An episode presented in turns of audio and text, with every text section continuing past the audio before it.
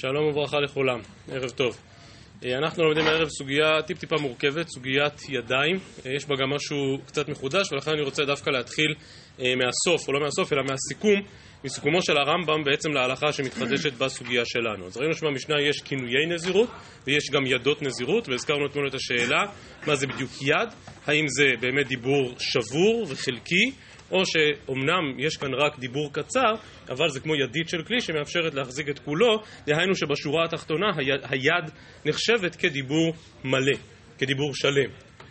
והרמב"ם, כאשר הוא מביא את שלל ההלכות שבסוגיה שלנו, שמיד נראה, כותב הרמב"ם פרק א' הלכה ה' מהלכות נזירות, אין אומרים בנזירות עד שיוציא בשפתיו דבר שמשמעו אצל כל העם כעניין שבליבו. שזה מחודש. מה הייתי חושב? שאדם מקבל נזירות? כן, כשהוא אומר משהו שכולם מבינים שהוא דיבר על נזירות. לא, אומר הרמב"ם, לא צריך. אלא, כיוון שגמר בליבו, והוציא בשפתיו דברים שעניינם שיהיה נזיר, אף על פי שהן עניינות רחוקות, ואף על פי שאין במשמען לשון נזירות, הרי הוא נזיר. כלומר, הוא צריך להוציא בשפתיו, תכף נחדד את זה יותר, הוא צריך לומר משהו. אבל המשהו הזה שאמר, מגדיר אותו הרמב"ם, עניינות רחוקות. דברים שבאופן פשוט לא היית מחשיב אותם כנזירות, ובכל זאת, קובעת משנתנו, קובעת סוגייתנו, שאכן הדבר הזה הוא קבלת נזירות. אז באמת ראינו את הדוגמאות במשנה, והדוגמה המובהקת שמיד נתחיל ממנה זה מי שאמר, אהה. טוב, נו, אהה, זה שום דבר. אז כן, דרשנו כאן לפני יומיים, בסיום, טוב, אז זה דרשות. אהה, זה כלום, אהה יכול להיות כל דבר. יהיה טוב, יהיה רע, יהיה נזיר, יהיה נחמד, אהה יכול להיות כל דבר. איך זה הופך להיות נזירות? והגמרא מיד תאמר, עוד פעם, כתוב במשנתנו שזה, שזו נזירות, מיד הגמרא תסביר מדוע, ואת זה מגדיר הרמב"ם כעניינות רחוקות, שהיות שהוא אמר מילה מינימלית שבמינימלית, וכוונתו לנזירות, הדבר הזה מועיל. בעל קרן אורה כאן בסוגיה שלנו מתעכב על הרישא של דברי הרמב"ם כאשר הרמב"ם אומר אין אומרים בנזירות עד שיוציא בשפתיו וכולי וכולי וכולי. כלומר משמע מהרמב"ם שכל החידוש הזה שמספיק לומר איזה שברירי מילים ואנחנו כבר מבינים למה התכוונת זה חידוש מיוחד בנזירות. והקרן אורה נשאר בצריך עיון על הרמב"ם כי הוא אומר מה פתאום? הרי דין ידות הזכרנו את זה גם אתמול קיים בכל ההפלאה קיים גם בנדרים אם אתם זוכרים את הסוגיות בפרק הראשון בנדרים יד לנדר, יד לצדקה, יד להקדש. כלומר, ידות, המושג הזה קיים בכלל בדיני הפלאה. אז למה הרמב"ם אמר דווקא נזירות? אבל יש אחרונים שבאמת אומרים, יש ברכת שמואל בתחילת יבמות, בתחילת קידושין שמדבר על הדבר הזה, שאולי באמת יש כאן משהו מיוחד בנזירות. נדר הוא משהו שבכל זאת יש לו ממשקים עם החברה. נזירות היא באמת משהו אינדיבידואלי. ולכן די בזה שהוא אמר מינימום שבמינימום ועניין שבליבו, כלומר הוא באמת מתכוון לזה, אז אפילו אם דבריו הם כעניינות רחוקות, גם זה הופך להיות נזיר. ואם כן הנושא שלנו הערב. אותם עניינות רחוקות, כאשר אדם אמר שברירי מילים ולא יותר, ובכל זאת אנחנו מפרשים את הדברים שלו כמשהו שמגיע עד כדי נזיר. ובכן אמרה משנתנו, אנחנו בגמרא בדף ב' עמוד ב', למדנו במשנה, אומר אהה הרי זה נזיר. שואלת הגמרא, כמו שהקשינו, ודילמה אהה בתענית כמה. כלומר המילה אהה, אתה יכול לשים כמעט כל דבר אחרי, אני אהיה כך ואני אהיה כך ואני אהיה כך ואני אהיה כך, אז למה דווקא נזיר? אמר שמואל על כורחנו לומר, כגון שהיה נזיר עובר לפניו. כלומר, מילה חלקית ביותר, אהה. אבל אני יכול לפרש את המילה לפי ההקשר, פירוש נסיבתי. כי היה נזיר אומר לפניו, הוא כל כך התפעל ממחלפות ראשו הארוכות, ואז הוא אמר, אהה. או במילים אחרות הוא מתכוון לומר, אני אהיה כמוהו, אבל את המילה כמוהו הוא לא אמר, או אהיה כזה, תכף נגיע גם לאהיה כזה, אבל הוא אמר רק אהה. ובכל זאת, היות שהנזיר עובר לפניו, הרי שהדבר מועיל, כך מחדש שמואל. אומרת הגמרא, לימה כסבר שמואל, ידיים שאינן מוכיחות לא הוויין ידיים. כלומר, מה בעצם שמואל אמר? שמי שאמר אהה, הוא נזיר או לא נזיר? לא נזיר, למה? כי זה נקרא ידיים שאינן מוכיחות. המילה אהה היא לא מוכיחה שום דבר, היא יכולה להתפרש להרבה מאוד כיוונים. ובכן, באמת שמואל מבין שהמילה אהה לבדה אינה מועילה, ולכן צריך שיהיה נזיר עובר לפניו. מכאן באמת מוכח ששמואל סבור שידיים שאינן מוכיחות לא הוויין ידיים. בהסבר המשפט הבא בגמרא, יש כאן גרסאות שונות, התוספות מזכירים את שתי הגרסאות ומתלבטים כיצד בדיוק להסביר את המשפט הזה, אבל אני קורא כמו שזה כתוב לפנינו. אמרי, בזמן שנזיר עובר לפניו, ליקה לסיפוקה במילתא אחריתא. אבל ודאי אין הנזיר עובר לפניו, אמרינן דילמה אהה בתענית כאמר. מה הקושי, כאמור, שהטריד את הראשונים במשפט הזה? הגמרא אמרה, לימה כסבר שמואל ידיים שאינן מוכיחות לא אביין ידיים. אז מה התשובה? אז כן או לא? מה הגמרא עשתה כאן במשפט הזה? הסבירה שאם הנזיר עובר לפניו, ואז הוא אומר הא, ברור לכולם למה הוא מתכוון. ליקה לסיפוקי במילתא, אין להתלבט על דבר אחר. אבל אם הנזיר אינו עובר לפניו, אז באמת יכול להיות שאהה בתענית. אז שוב, אז מה המסקנה? אז לפי שמואל ידיים שאין מוכיחות, הוויין ידיים או לא הוויין ידיים? לכאורה פשט הגמרא ידיים שאינן מוכיחות, לא אביין ידיים, זה מה שהגמרא רוצה לומר, כי אם נזיר לא עובר לפניו, אז באמת הוא לא הופך להיות נזיר. ובכל זאת, שוב, תראו את שתי הגרסאות בתוספות, יש גם מקום לומר, לפי אחת משתי הגרסאות בתוספות, בהם תוספות ואומרים, לא, לא, לא, באמת, גם לשמואל ידיים שאין מוכיחות, הוויין ידיים. אבל מי שאמר אהה זה, זה בכלל לא ידיים. כי, מה זה ידיים שאין מוכיחות? זה בכל זאת איזשהו דיבור שמכוון לאיזושהי משמעות. אולי המשמעות הזאת היא לא מוכחת חד משמעית, היא לא ברורה לחלוטין, אבל, אבל יש כאן ידיים. באים תוספות, שוב, לפי הגרסה הזו, ואומרים, אולי אהה זה בכלל לא יד. ואם ככה צריך ללמוד שבאמת לדעת שמואל ידיים שהן מוכיחות הוויין ידיים. למה חשוב לתוספות לומר את זה? כי זה מה שכתוב בסוגיה המקבילה במסכת קידושין. ושם שמואל אומר, מה דינו של אדם, ש... או זה הדיון שם בגמרא, הרי את מקודשת כדת משה וישראל. פספס מילה קטנה וזה המילה לי. אמר רק הרי את מקודשת. מהגמרא שם משמע שזה ידיים שאינן מוכיחות. בכל זאת, היות שעומדים עם העדים והרב והצלם תחת החופה, אז, אז כולם מבינים על מה מדובר ולדעת שמואל היא מקודשת. אז אם אנחנו רוצים ליישר קו עם הסוגיה בקידושין, צריך לומר שבאמת לדעת שמואל ידיים שאינן מוכיחות הוויין ידיים, ולכן מי שאמר אהה ונזיר עובר לפניו הוא נזיר, אבל מי שאמר רק אהה בלי שנזיר עובר לפניו, אז זה אפילו לא ידיים, זה כלום. זה שום דבר. ומצד שני, כאמור, כאשר נזיר כן עובר לפניו, אז באמת יש כאן ידיים. עכשיו, מה החידוש? כל, הב... כל הביטוי הזה, המילים הללו, ידיים, מוכיחות, שאינן מוכיחות, כל העניין הזה קשור למילים, לדיבור. הוא דיבר דיבור מסוים, אבל לא מספיק ברור. וכאן, מה שקורה כאשר הוא אומר אהה ונזיר עובר לפניו, זה שמה שמפרש את המילים שלו זה לא עוד דיבור, זה לא עוד מילים, אלא המציאות, הסיטואציה, יפה מאוד, שנזיר עובר לפניו. זה מה שהופך אותו להיות נזיר. אומרת הגמרא, נו, וגם כאשר נזיר עובר לפניו, בעיקר לפי אותה דעה בתוספות שאהה, זה אפילו לא ידיים, זה כלום. אז גם את הסיטואציה של אהה ונזיר עובר לפניו, גם את זה אפשר לפרש אחרת. אומרת הגמרא, ודילמה לפוטרו מן קורבנותיו כאמר. כלומר, כשהוא ראה את הנזיר ואמר ראה, הוא אמר, אני, איזה יופי שהוא נזיר, אני לא הייתי מסוגל לעשות את זה בעצמי, אבל לפחות אני אסייע לו בהקרבת קורבנותיו. עונה הגמרא, דקאמר בליבו. כלומר, כשאנחנו באים ושואלים אותו, תגיד, כשאמרת אהה, למה התכוונת? והוא אומר, כשאמרתי אהה, התכוונתי להיות נזיר. אומרת הגמרא, אי אחי אמי למימרא. אז לא הבנתי, טרפת את הקלפים. עד עכשיו ניסינו כל הזמן לומר, שמה יקבע אם הוא נזיר או לא נזיר? מה הוא אמר ומה הפרשנות שאפשר לתת לדבריו.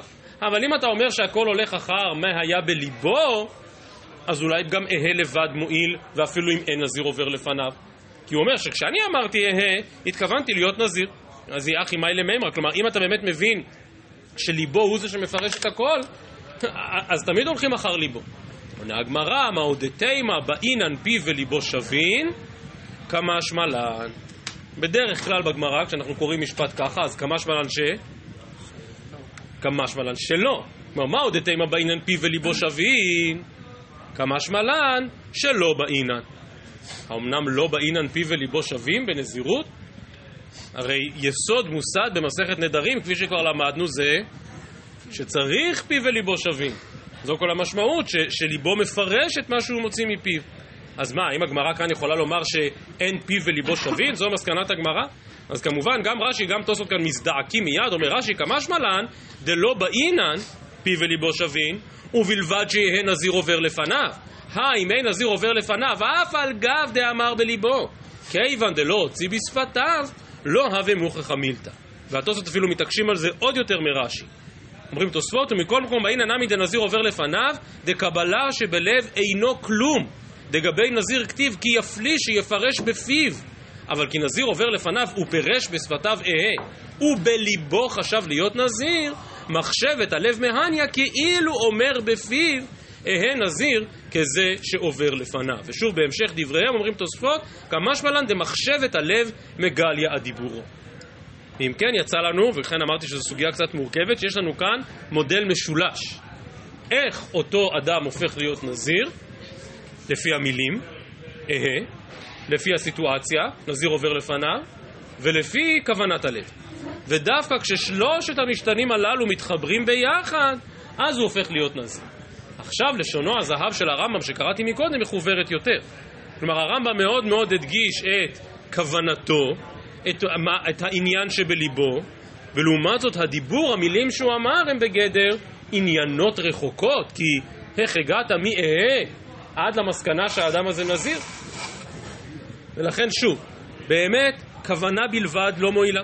אדם שהתכוון בליבו להיות נזיר זה יפה מאוד, אבל אנחנו בהלכות הפלאה, בשביל הפלאה צריך לדבר, ואם הוא לא דיבר זה לא שווה שום דבר. ולכן הוא צריך לומר לפחות דיבור מינימלי שהוא לפחות ידות. המילה אהה, שוב לפי אותה דעה שהדגשתי מן התוספות, היא אפילו לא ידות.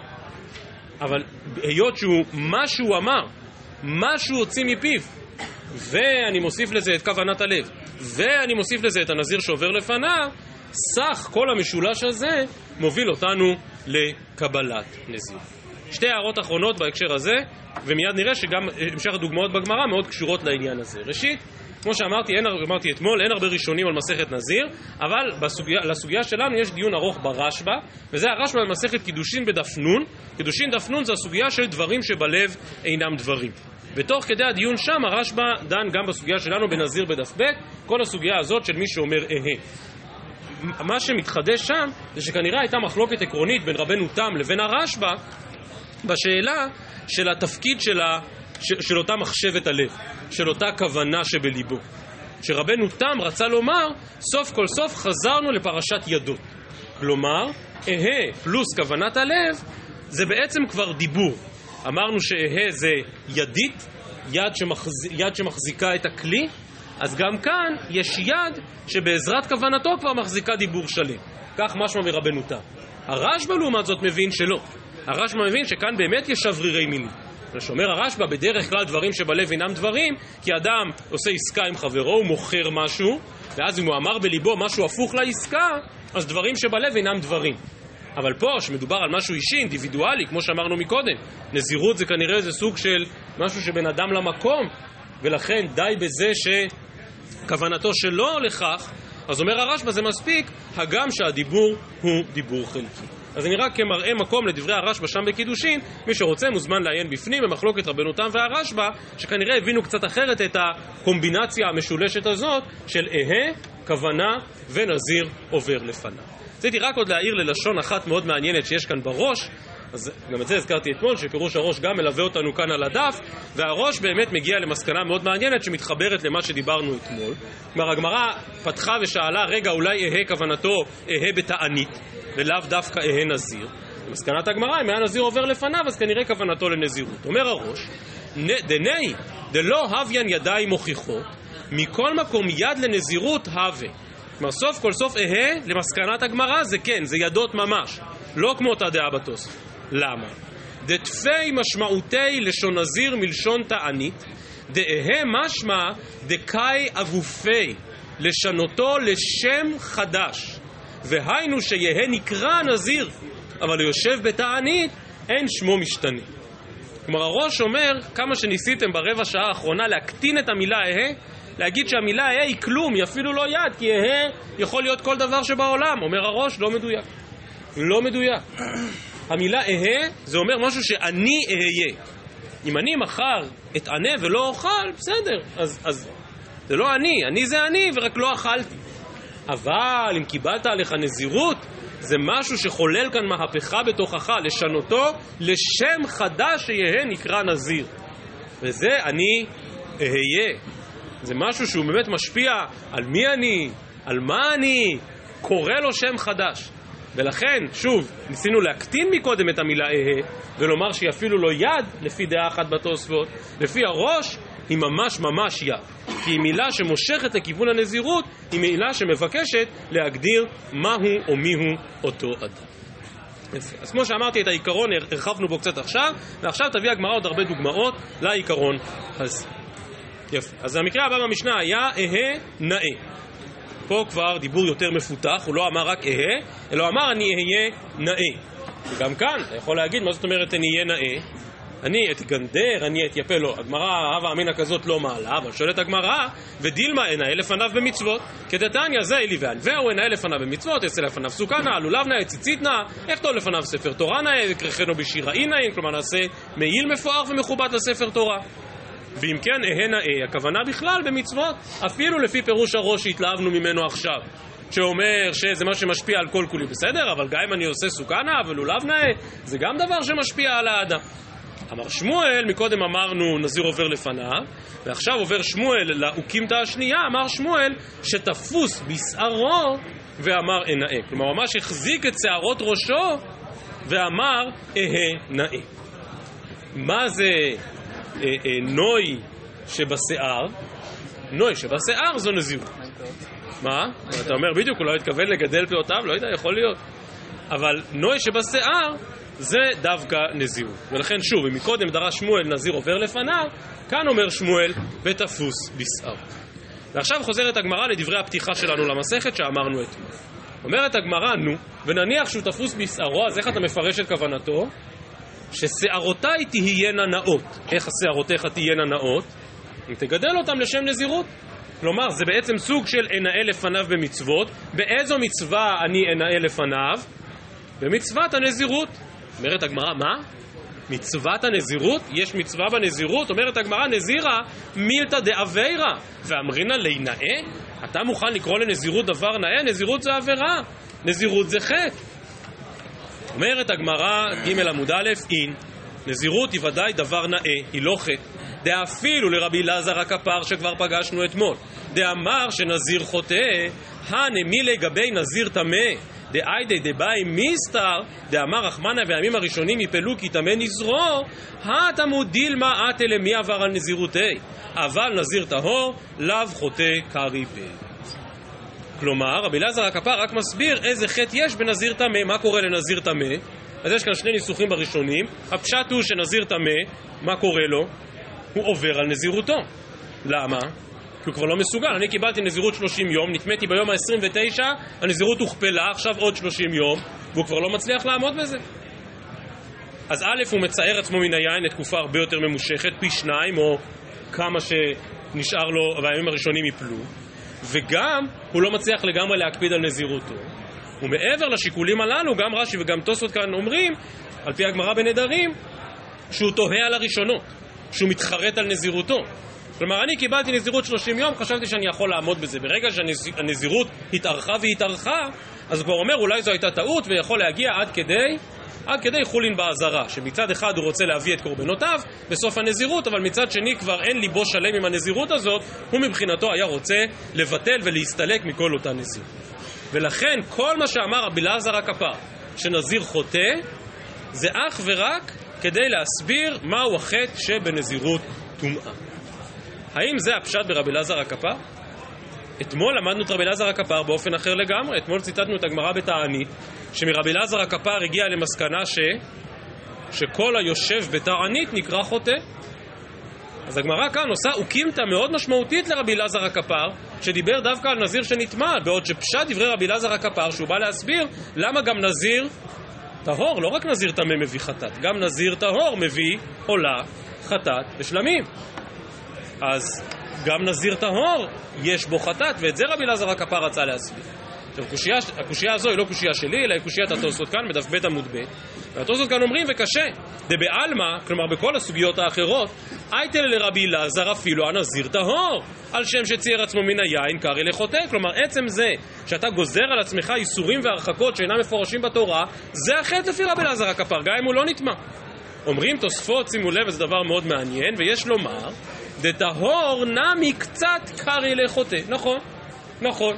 גם בנזירות רגילה, שתעבור בלי תקלות מיוחדות ובלי טומאה, גם בזה יש קור טוב של חטא, כי צייר עצמו מן היין.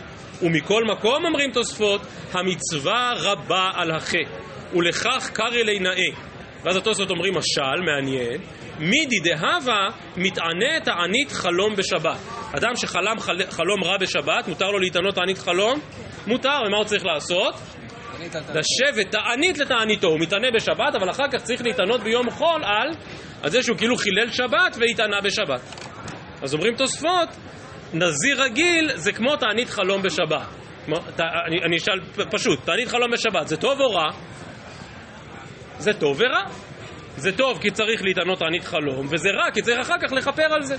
אז אומרים תוספות, כך גם נזיר טהור. זה טוב או רע?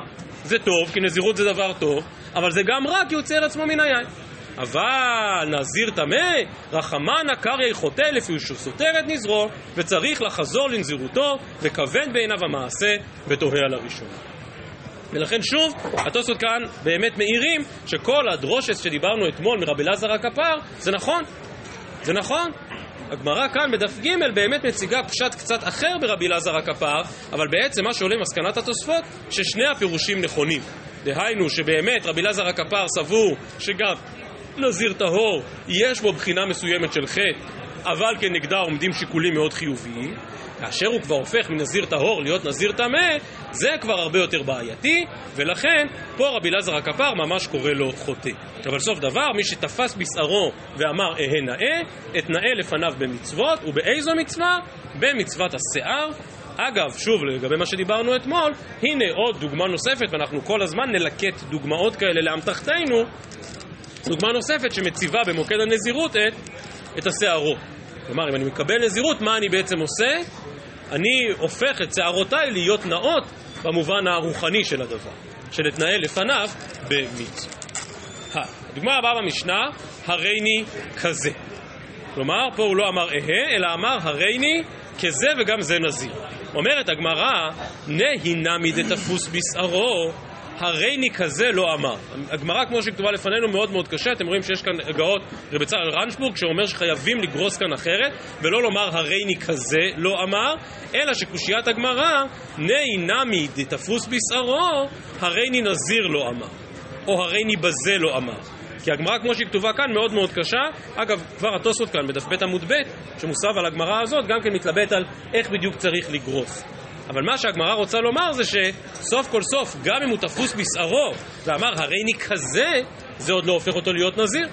ולכן אמר שמואל, בואו נחזור לאוקימתא, מספר אחד. הוא אמר הריני כזה, ואמר שמואל, כגון שהיה נזיר עובר לפניו.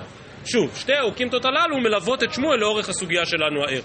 או שתפוס בשערו, או שהיה נזיר עובר לפניו, אלה הדברים שיכולים להסביר את, דבר, את, את, את לשונו, ושוב, כאשר היה נזיר עובר לפניו והוא אמר הרי אני כזה, אז ברור שהוא נזיר, עד כדי כך שהתוספות אומרים שזה באמת משנה שאינה צריכה, למה?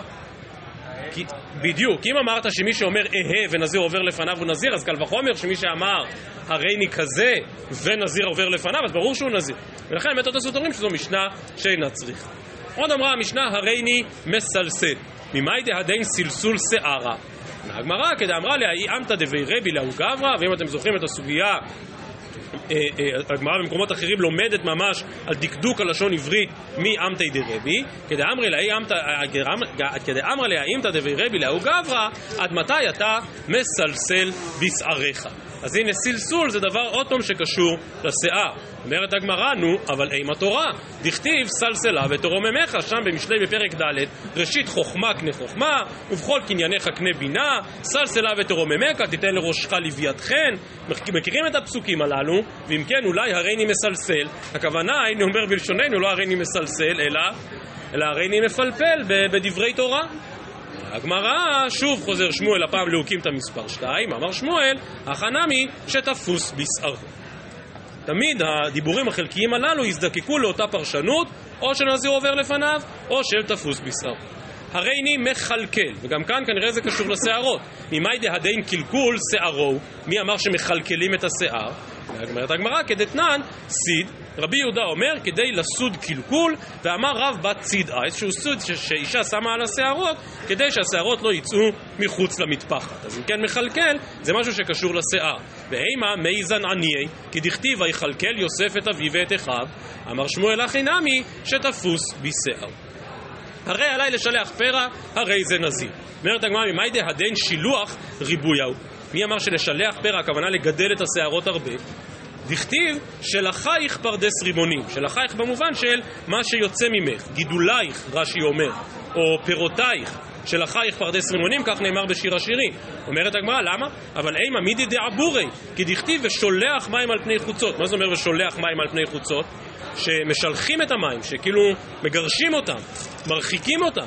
אז אולי מי שאמר הרי עליי לשלח פרע, הכוונה הרי עליי לגלח את השערות, להרחיק אותם מעליי. עונה הגמרא, תנא פרע פרע יליף. כתיב הכה קדוש יהיה גדל פרע שיער ראשו, וכתיב התם ביחזקאל לגבי כהן אדיוט, ופרע לא ישלחו.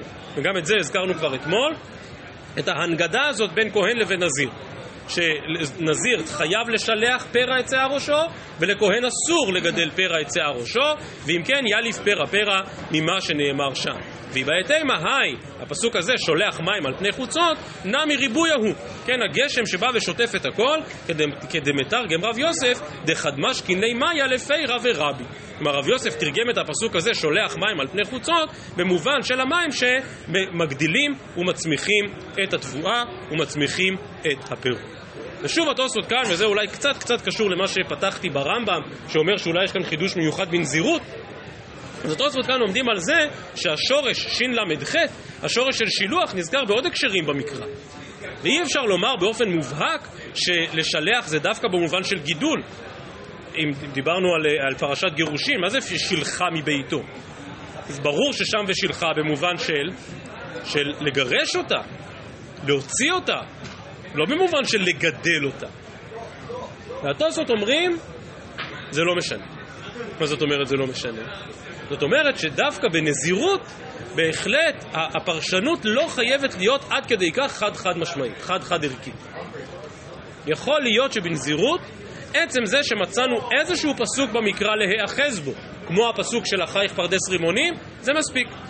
אולי בנדרים היינו מבקשים פרשנות מקראית יותר חד משמעית, דווקא בנזירות אני מוכן להוריד את הרף. דווקא בנזירות אנחנו מוכנים להגיע למצב שבו הפרשנות באמת איננה חד משמעית. ונקודה אחרונה. אמרה המשנה, הרי עליי ציפורים, רבי מאיר אומר נזיר. טוב, אז מילא כל הביטויים הקודמים שקשורים במישרין ובעקיפין לעניין של שערות, אבל ציפורים, מה הקשר בין ציפורים לנזיר? מה הייתה, מה דרבי מאיר? אמר יש לקיש, ציפורים סמוכין לשיער קיבל עליו, דכתיב, יש לקיש, אם דיברנו על המקרא, הולך מאוד מאוד רחוק, מגיע עד לפרק ד' בספר דניאל, ואומר, עד דשערי כנשרין רבע, ותפרו היא כציפורים. זו הפורענותו של נבוכדנצר, שממש כאילו הופך להיות כחיית השדה, ושערו יצמח כנשרים, וציפורניו יצמחו כמו הציפורניים של, ה, של, ה, של הציפורים. כך נאמר לנבוכדנצר.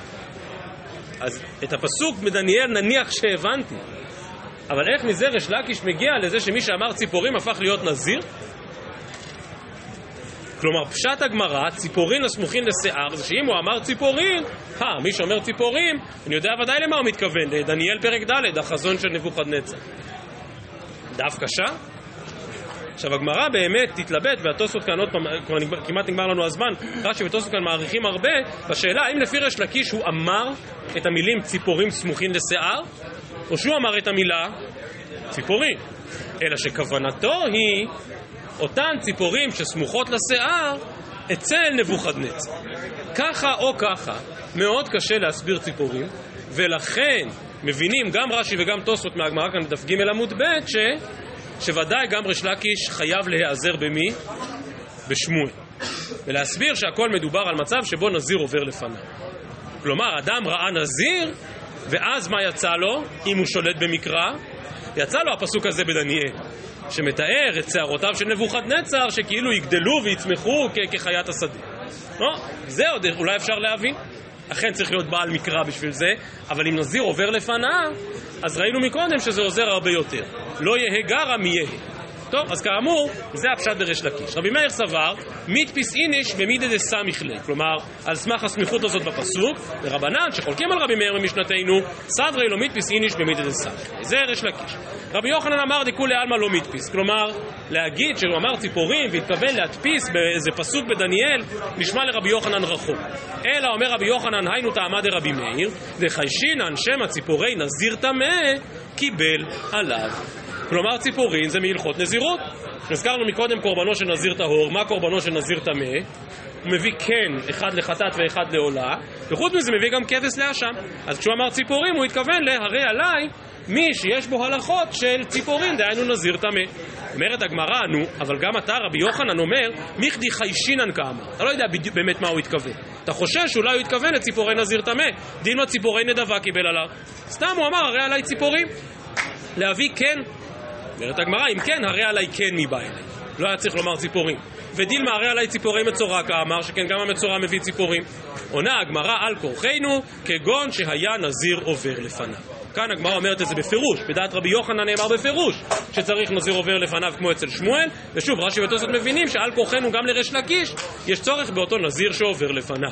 אומרת הגמרא, נו, אבל עדיין אם הנזיר עובר לפניו, ודילמה, נזיר טמא ולפוטרו מן קורבנותיו כאמר.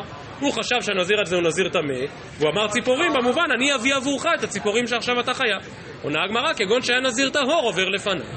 ואז לא ייתכן שהוא יתכוון לציפורים שלו, אלא, הוא אמר, כמו שהוא נזיר, ככה גם אני מקבל על עצמי את התחום התורני שיש בו גם ציפורים, דהיינו נזירות. אומרת הגמרא, מהי בניו? אז מה בדיוק הנפקא מינה בהבנת רבי מאיר בין ריש לקיש לרבי יוחנן? איכא בניו, כגון דאמר בפירוש, ציפורין הסמוכין לשיער עליי. לרבי יוחנן, אף על גב דאמר הכי זה לא עוזר כלום, אם נזיר עובר לפניו, איני, לא, לא. אבל לעומת זאת לריש לקיש, אף על גב דאין נזיר עובר לפניו, אה, הוא באמת התכוון להדפיס בציפורים הסמוכים לשיער, דהיינו באותו פסוק מספר דניאל. מסיימת הגמרא ואומרת, מאיכא למאן דאמר, לא מיתפיס איניש דסמיך ליה? כלומר, העיקרון הזה שאמרתי מילה אחת בפסוק, אבל בעצם התכוונתי להמשך הפסוק, האם העיקרון הזה הוא לא מוסכם? והתניא, האומר ימין הרי זו שבועה. כלומר, ימין שאעשה כך וכך, או ימין שלא אעשה כך וכך, זה כאילו אמרת אני נשבע. מה הייתה אמר? לאו משום דכתיב, אנחנו מדלגים טיפה קדימה בספר דניאל לפרק י"ב וישמע את האיש לבוש הבדים אשר ימלא למימי היאור וירם ימינו ושמאלו על השמיים וישבע בחי, בחי העולם כי למועד מועדים וכולי וכולי תכלנה כל אלה וזה כזכור דברי הקץ הסתומים והחתומים שגם דניאל שם בכלל לא מבין על כל פנים מאיפה הגעת למסקנה שימין זה שבועה? בגלל שבאותו פסוק בדניאל כתוב וירם ימינו וישבע אז זה מדרש סמוכים המילה ימין סמוכה למילה שבועה. דוחה הגמרא ואומרת אמרי לא, משום דימין גופי יקרא שבועה דתניא, מניין לה אומר ימין שהיא שבועה שנאמר, נשבע השם בימינו. כלומר גם כשהקדוש ברוך הוא כביכול רוצה להישבע, אז הוא לא אומר שבועה, אלא אומר בימינו. המילה בימינו היא ממש חלק מן השבועה, היא לא רק סמוכה, כמו בפסוק בדניאל, אלא זו השבועה עצמה, נשמע השם בימינו. ומנין גם מישהו אמר שמאל שהיא שבועה, שנאמר ובזרוע עוזו, וכמו שרש"י אומר שמכאן למדו שהקדוש ברוך הוא מניח תפילין, שבזרוע עוזו זה יד שמאל כביכול, טוב זו הסוגיה הפלאית בברכות בדף ו' לגבי הנחת תפילין של הקדוש ברוך הוא, ולא נאריך כאן. סוף דבר, אכן סוגיה מחודשת, שמאפשרת לפחות בנזירות, ובזה פתחנו, בזה אנחנו גם מסיימים, שלפי הרמב"ם אולי זה רק בנזירות, מאפשרת איזושהי פרשנות מאוד מאוד רחבה לדבריו של אדם, גם בדיבורים מאוד חלקיים שהם יד ידיים, ידיים שאינן מוכיחות ואולי אפילו לא ידיים, וכל הפרשנות הזאת אפשרית כאשר מצרפים לה את נזיר עובר לפניו או תפוס בשערו, יחד עם כוונתו, ואכן במצב כזה יש קבלת נזירות. ערב טוב לכולם.